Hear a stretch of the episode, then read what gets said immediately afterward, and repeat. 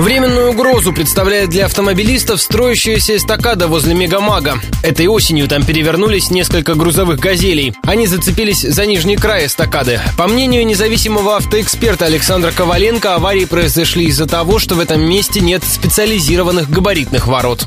Перед каждым строением, к примеру, эстакадой, стоят так называемые ворота. Ограждение стоит, и на цепях свисают такие планки. Когда машина проезжает, получается, происходит удар, предупреждающий. И человек, который подъезжает на грузовике, высота у него спорная, он может спокойно подъехать и посмотреть, проходит он или нет.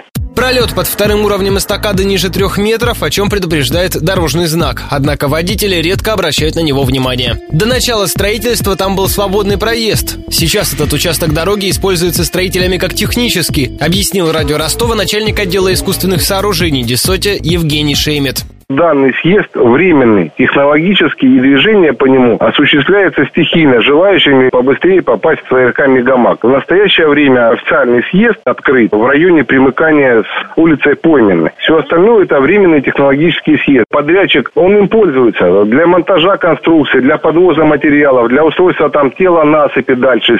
После завершения работ проезд на этом участке обещают закрыть. Планируется, что это произойдет не позднее первого квартала следующего года. Полностью эстакады и съезды с нее закончат к 2018-му. Транспортная развязка соединит подъезд к торговому центру, трассу Ростов-Батайск и Новую улицу, которая появится вдоль южной трибуны строящегося стадиона.